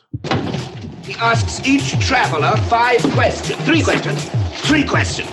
It's impossible to answer. Impossible because you don't know the answer. Nobody could answer that question. I want to ask you a bunch of questions. I want to have them answered immediately. What you just said is one of the most insanely idiotic things I have ever heard. At no point in your rambling, incoherent response were you even close to anything that could be considered a rational thought. Everyone in this room is now dumber for having listened to it. I award you no points, and may God have mercy on your soul. Okay. And honestly, I, I feel like I used to say that a lot to my students after they would take a quiz or something like that. Uh, this may be the reason I'm not a teacher anymore, but I, I just now I just now use it on my own biological children. I'm sure it could be used for administrative meetings now too. Oh, i mean, I'm I'm thinking it. I'm, I'm thinking it maybe like six times a day, but you know, I may not say it, but I am thinking it. All right. So question number one, um, and uh, I did uh, I did not get a chance to post these up ahead of time on the Twitterverse, so we don't have Twitter answers for these. Um, but I did quiz my family around the dinner table, so I do have answers for each of them. And uh, some of their answers were kind of funny because you can tell exactly what the kids have been watching lately, because that's their answer for everything. you know, I, I'll give you a little bit of a clue. For Nora, it's either going to be something from The Simpsons or something from the Flash TV show. And for, for John, he's pretty much always going to answer Stranger Things. So, so there, there we go. High quality television from both angles. at It's all good stuff. It's all good stuff. Uh, all right. So, question number one: What is the what is the best hair in a movie? Who has the best hair in a movie? And if you need to, um, I know I, I probably just was asking mainly for one, but if you need to, you could break it up into male, female, if you feel like you need to do that. So I don't know if it's necessarily the best hair, but it is one of the best hair scenes You steal in mine. any movie. Go ahead. Coming to America, barbershop. I want to look like this. Okay. Snip. there you go. All right, you didn't steal mine. That's the best hair scene. I'm gonna go Ernie McCracken from Kingpin, Bill Murray. Yes. Yes. As it just builds at the end of that bowling scene, and it's just Fresno. That's that's mine. I'm going with that one. Yes, without a doubt. Nice. Have you seen Kingpin, uh, Pat? You've seen. Ah. Okay. Okay. Yes, I have. I saw that in the I saw that in the theater when that came out. So yeah. Although I guess that movie isn't No. that old. No. That might be something Yeah. to dig up in this quarantine period. Oh yeah. Oh yeah. thinking, you can do bowling alley movies. You could do Big Lebowski, Kingpin, do a whole little marathon. I was funny. I was just gonna say, spin up Kingpin, have a couple White Russians, Mm-hmm. finish the night with the Big Lebowski. Yeah, That's right. Could you could uh yeah. You could you could Yeah. slide Pleasantville. You could slide Pleasantville in there. and you- It's it's I- okay. We're s- we're in a bowling alley. We're safe. Oh, there you go. We're in a bowling alley. Gosh, what isn't that a great scene when they start playing uh Dave Brubeck's Take Five? Oh man. Do, do, do, do, do. Yeah. Oh, I like. I, All I right, see. I John, see I you don't wanna switched your s- background there, Dennis. Thank you. That's very nice. Ernie McCracken. Uh, well, my gut reaction is Chewbacca, Hmm. but um, you know that one would be that would be awesome. But you int- you said that we could have a female division, so I you know I suppose my gut reaction there would be Monica Bellucci and anything she's in. Um, but I'll tell you, um, we just saw we just saw um, what did we see? Not moonlighting. It uh, it was with Cher, and it was with Winona Ryder and Mermaids. uh, Wednesday Um, Adams. Mermaids. Mermaids. And I'm I, I'm I'm I mean uh, I'm not going to lie to you. Cher was well is- is strikingly beautiful in that uh, in that film. And uh, man, she she gets her hair all up there, and I mean, I know there's like you know lots of product and all that kind of stuff, but uh, I guess I'd have to say if oh yeah, there's a female division. Okay, so I'd, I'd have to say you know Cher in um in uh mermaids. Okay. Cher in Mermaids, her hair is kind of like in the um that's like the Julia Roberts in Yeah, Pretty Pretty Woman, Woman kind one. of category of of big hair. Yeah. Yes, Mm-hmm. yes, definitely a sign of of the times. So mine was, uh, and and I did kind of, I did kind of break things down into a uh, a male and female category, and I kind of went with the what was one of the like iconic. As soon as you see the this hairstyle, you know right, right where it's from. Uh, so I went with Princess Leia for the hairstyle for the, yeah. the the cinnamon rolls. So I Mhm. thought that one was Sure. that one was was a good choice for that one. Uh, for the men's hairstyles, I actually went with, um, and it's not even a very necessarily manly hairstyle, but I went with the Goblin King from Labyrinth. Mm. Mm. Just because if I don't go get a haircut at some point soon, I think I'm probably going to end up looking like that by the time this quarantine is over. Yeah, Which not a bad thing. I yeah. just, I just don't know if anybody's going to care if I start trying to rock out pants that tight. So, Bo, do you have True. a female to add? I had Leia as an honorable mention with Okay, the uh, with the cinema. Yeah, I rolls. have I, because that was yeah. When you went to female, I was going to go Leia too, and then there was another one that popped in my head that I shouldn't. Well, uh, I would say uh, there's something about Mary. I, I wondered, I wondered if that yes. was going to get mentioned. Yeah, just Mhm. kind of thought of that one. Yeah. I'm sorry. What I was the said last it one there, was Dennis? My my my good instinct was Princess Leia in agreement with them, but I said I will also say that when you said best female hair scene or hair like in a movie, uh, I I thought about there's something about Mary. Mhm. yeah, yeah. But I don't want to say that one out loud. Best. Yeah, well, you know. Yeah. I oh, I was just going to say I know that the movie, you know, there was some about authenticity and all that kind of stuff, but uh Yeah, GI thought about that Jane when uh, Demi Moore Yep. shaves her head off and just finally Mhm. kind of goes like goes all in with the training. I thought that was pretty cool. Mhm. You know, thought that was pretty cool. That would uh so you throw that in that category because then you've got um you have Sigourney Weaver in Alien Three, and you've got um who was it Nat- Natalie Yeah. Portman in V for Vendetta. that Yeah. did the Yeah. whole shaved head look. That was- On the opposite of that, That I think I also thought of uh, like one that came to mind was uh, Christie Brinkley in Vacation. Oh In yeah. the car, Mm. just she's doing the whole big Mm-hmm. Mm-hmm. hair in the Mhm. blowing in the I almost- breeze in the convertible or whatever. Yeah. Just uh just for fun, I almost wanted to do uh, Doc Brown from Back to the Future. Um, Yeah. classic. yeah. All right, question number two: Best dancing really scene good. in a movie. What is your favorite dancing scene in a movie? And this is kind of kind of the joke that we we kind of picked on my lovely wife a little bit because her first answer, actually her answer for question one and for the start of question two was John Travolta. Ah, well, I was like, well, you know that fits. Hair, There you go. dancing, Yeah, sure, why not? Yeah. yeah. yeah. Oh, you know, I forgot to give so the kids uh, for their best hair one. Um, Nora chose Marge Simpson from the Simpson movie. Nice. Uh, Sharon did choose John Travolta from Saturday Night Fever. Because you even have that scene. He's like, "Hey, don't keep the hands off Hair, the yeah. hair. You know, don't touch the hair." Yeah. Um, and then John chose Dustin from Stranger Things. All right. So the question number two: best Yep. dancing scene in a movie.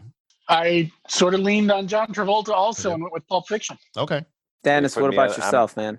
I'm going. I stole, I stole all And- your answers, so I don't want to do it I- You know, again. I started trying to think like back in time type of thing, but the one that popped out right away that I just really like, and I don't know why, is the Joker. Down the stairs, Joker, man. On the- It's just- on the yeah, staircase? Yeah. it's- it's Yeah, good buddy. dancing. Scent of a woman. Yeah. Al Pacino takes the gal out. I I love the tango. That's that's on the bucket list. I can I I I know a modicum of how to dance the tango, and I'd love to like before I'm done. You know, like uh, in in this in this world, I'd love to learn it. And when he dances the tango in that scene, it's it's just it's just outstanding. I mean, I thought that mean- yeah, cool scene. I mean, Footloose was in there. I Mm-hmm. mean, like like I said, the one that kept popping up was the Joker for me. But like, if I were to go into more actual dancing scenes, like real dancers, I got to go probably Flashdance or Footloose. Hmm. Or there's always this one. Yeah, Mm-hmm. I, um, West Side Story. Yeah. Yep. Yeah. Yeah.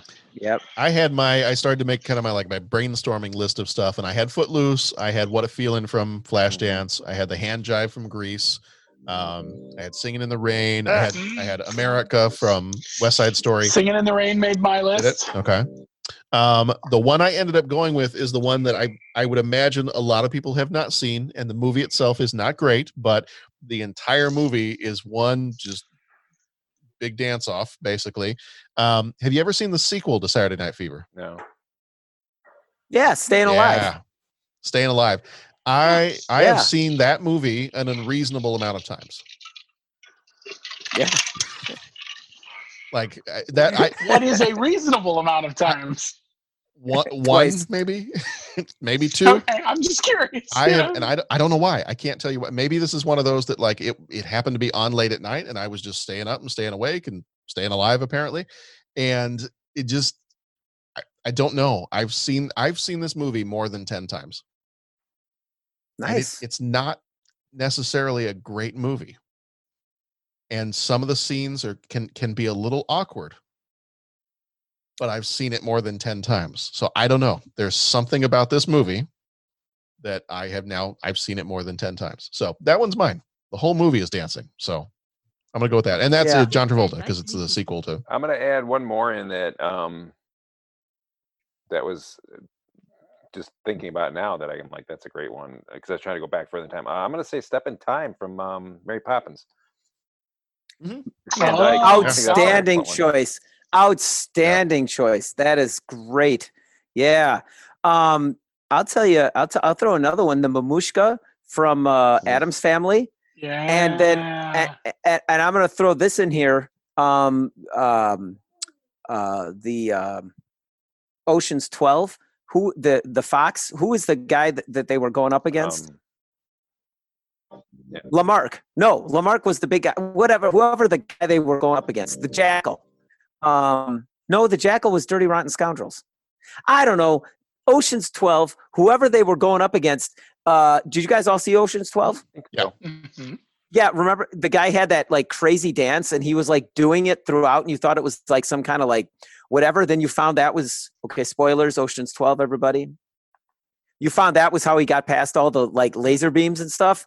I thought that was a pretty cool dance too. So Ocean's 12 and then the Nobody Mamushka. said I um, thought um, Napoleon Dynamite. Napoleon Dynamite. That was one that I had been thinking about. And then um oh a couple of the other ones were like uh the uh end of Beetlejuice. Yeah. At the When end of Beetlejuice. floating up in and the there air. were- Mhm, Yes. Yeah. Yeah. Um, I was One- surprised, Pat, you know, given your choice of background, I'm surprised you didn't choose the dance scene in The Big Lebowski. Yeah. Where he's having that hallucination, he's dancing around. I kind of figured you might have gone with that one, but yeah, there's a there was a whole bunch of Beetlejuice others that I was thinking Da- of for one. Beetlejuice also has Day-O too, which is pretty good. Well, that, that's Oh, the is that one. That's the one at the end. The No, day. is that- yeah, that that's the what I was thinking about. Oh, the end is where uh, Winona Ryder gets Um, put up. oh no, no, you're right. You're right. The, yeah, the the other the more faster um, jump Yeah. in the line, rock your body on Yep. time. That's the yeah. yeah, yeah. The one where they're being around the table being controlled and moving where they don't know that was Right. the Day-O banana song. Yeah. Oh, the other one that I hadn't thought about until just right now was um, uh, Tequila from Pee Wee's Big Oh, Adventure. Yeah. Yeah, that's a good one. Oh a good one. Yeah. Yeah. You know what I realized? I have not shown the kids that movie yet.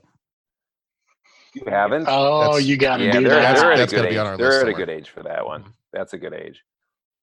It was a night yeah. just like tonight. Just like A large Marge. And she looked like this. Blah! Uh, for question number three, Italian food. What is your favorite Italian dish? Mm, chicken parmesan for me. Oh, there you go. Uh, if I'm going, Dennis, if can I'm, you- can I you go- narrow it down to one? Am I going pre-plant? If I have to go pre-plant food but days, um, plant-based food. Growing up, my biggest one was I just love lasagna. Lasagna with the ricotta cheese. Just, lasagna was the big one. Like it was always on that list of hey, what would you eat if you know like. th- And then if you if you consider it a food, Freddy's Italian Ice and, Ci- and Cicero. Okay. it's not really Okay. a it's a food, but Freddy's Italian Ice is better Oh. than any. It's it's phenomenal. Okay. All right. But now it's pizza. Now it's pizza. Um, Now it's a veggie pizza type of thing. It would be current Okay. these days. Okay. All right. And Bo, you said chicken parmesan? That's a good one. Nice. Nice. Uh, for me, um, my needs are simple: a, a good shrimp fettuccine alfredo. Like that, I'm I'm perfectly happy with that. Um, the kids now, Sharon's answer was a little bit longer. You know, obviously being Italian, and and she had some very specific things that she wanted laid out. And She's like, no, no, no hold on, you got to if you're going to do this on the episode, you got to specify that it has to be grandma's sauce and it has to be this kind of meat and it has to be that. I'm like, okay, well, the, we'll, we'll we'll get into all that. I'll I'll try to remember as much as I can. But the kids were pretty easy. John was like, "Hey, um, uh, is garlic bread Italian?" And I was like, "Yes, pretty much anything that's garlic is Italian. So yes, you could say garlic bread." And then- and then Nora's like, "Um, what about uh, Olive Garden breadsticks? Are those all Italian?" it's like, "Sure, that that counts. You don't have anything like fancier than that." No, just the breadsticks. "Ah, cool. She's not wrong. The breadsticks are pretty good. No, they are pretty good. They're pretty good. Um, Sharon Sharon wanted me to specify that um, her grandmother used to make a uh, it was a mostaccioli, and she made her own marinara sauce, and then she used uh, beef stew meat as the meatballs for the um, whenever we'd have spaghetti or mostaccioli or something like that. Um, but it it has to specifically be all of those different and and made by her grandmother. Like it has to be all those things. Gotcha.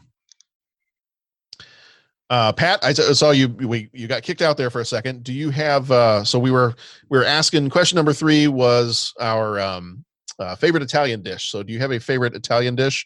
And uh, try to keep it to under twenty minutes if you can. I'll keep it simple. Yes. Okay.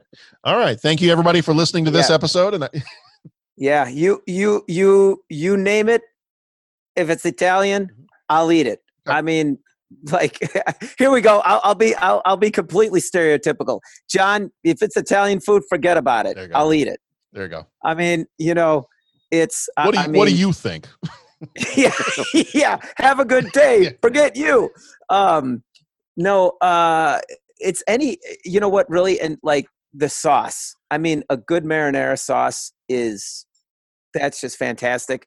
Um, I'm, I'm, I'm. Uh, you know, and I want to be careful because I, I don't want to be like, uh, you know, rubbing uh, salt in the wounds. But bread, like good, good bread, and you can dip it in some olive oil. That's good.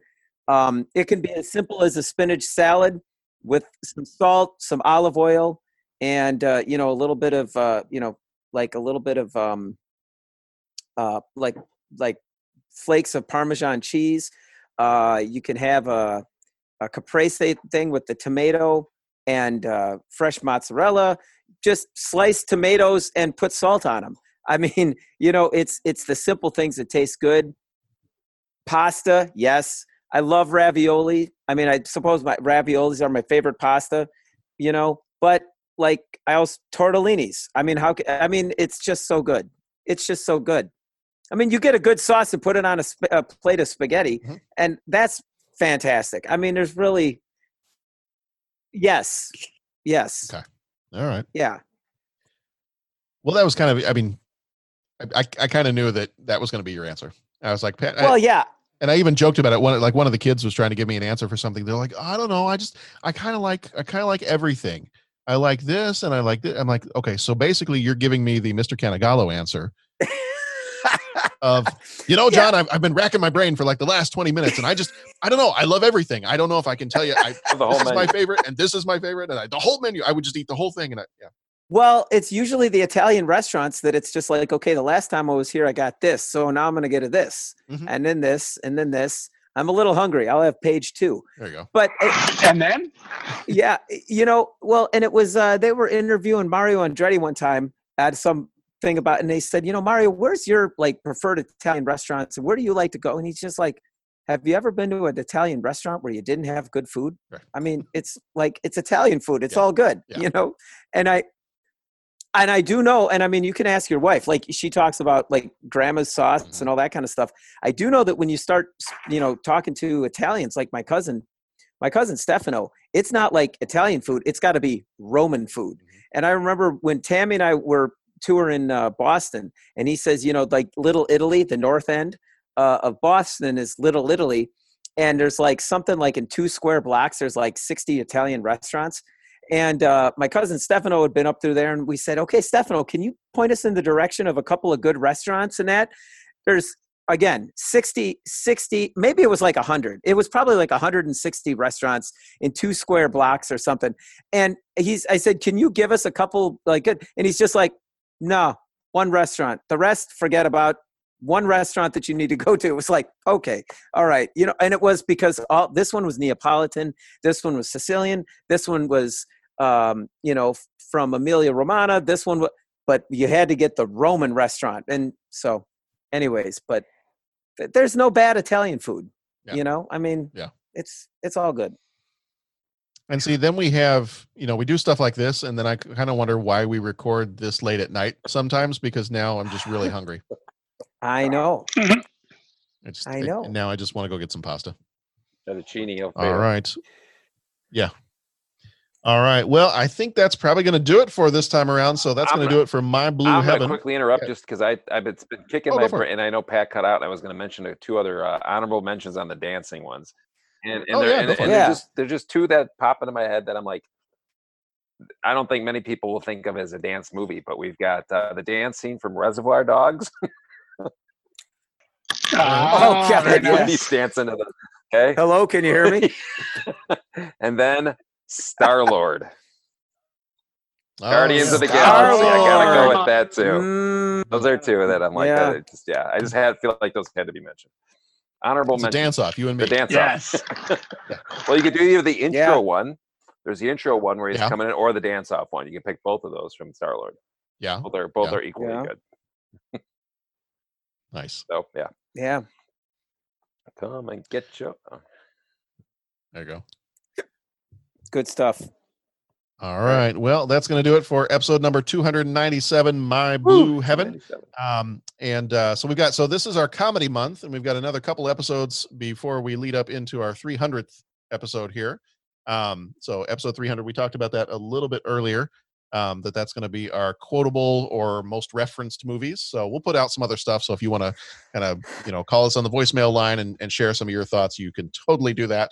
But uh, coming up next week, we've got episode number 298, another 48 hours, and then after that, episode number 299, arachnophobia. Um, so we got some good stuff coming up here. Uh, I have not seen, you know, pull pull back the curtain for just a moment. I have not seen arachnophobia, but maybe once uh, back not long after it came out. But apparently, this is another movie where my lovely wife is like, "Oh yeah, saw that a bunch of times." Like, really? Arachnophobia was the one that you saw. Okay, if again, this is one of those situations where if you had told me what are the movies you've seen multiple times, and I had a list of movies to go through, Arachnophobia would not have been anywhere near the top of my list. So I'm kind of yeah. excited to watch this with her because I think she remembers a Well, I wonder too. Like, did you have cable or no? Do we? No, we don't. All right, you don't have. to. All right, because I was We don't now. I mean, I, because I know that for a weird weird thing on the arachnophobia, that was one of those films that I don't get why, but in the last like couple like last year or two, when we had I don't know if it was HBO or whatever one, arachnophobia was just played like around the clock. It was just like anytime I turned the station on arachnophobia, I'd see John Goodman. I'd end up watching ten minutes of it and then turn it off. But like it was on nonstop for like about a year. It felt like. So if she was home and she was happened to flip channels, I mean, I could see her. Mhm. Yeah. Yeah. I think it was when her parents were working and when she was old enough to just kind of stay home by herself while they were working. I, I think it was a lot of you know I think they had HBO or something like that, so it was probably a lot of getting to see Her- some of those. my blue heaven answer for that one blows my mind because that one I felt was hard to find. Yeah. Mm. Yeah. Arachnophobia know, is more I- my- ubiquitous, but my blue heaven was pretty rare to see on TV a lot. I think. Yeah, yeah. So I'm I'm not sure. I, maybe they owned a copy of it. I don't know. All right. Well, again, that's going to do it for this episode. So thank you, gentlemen, for being here.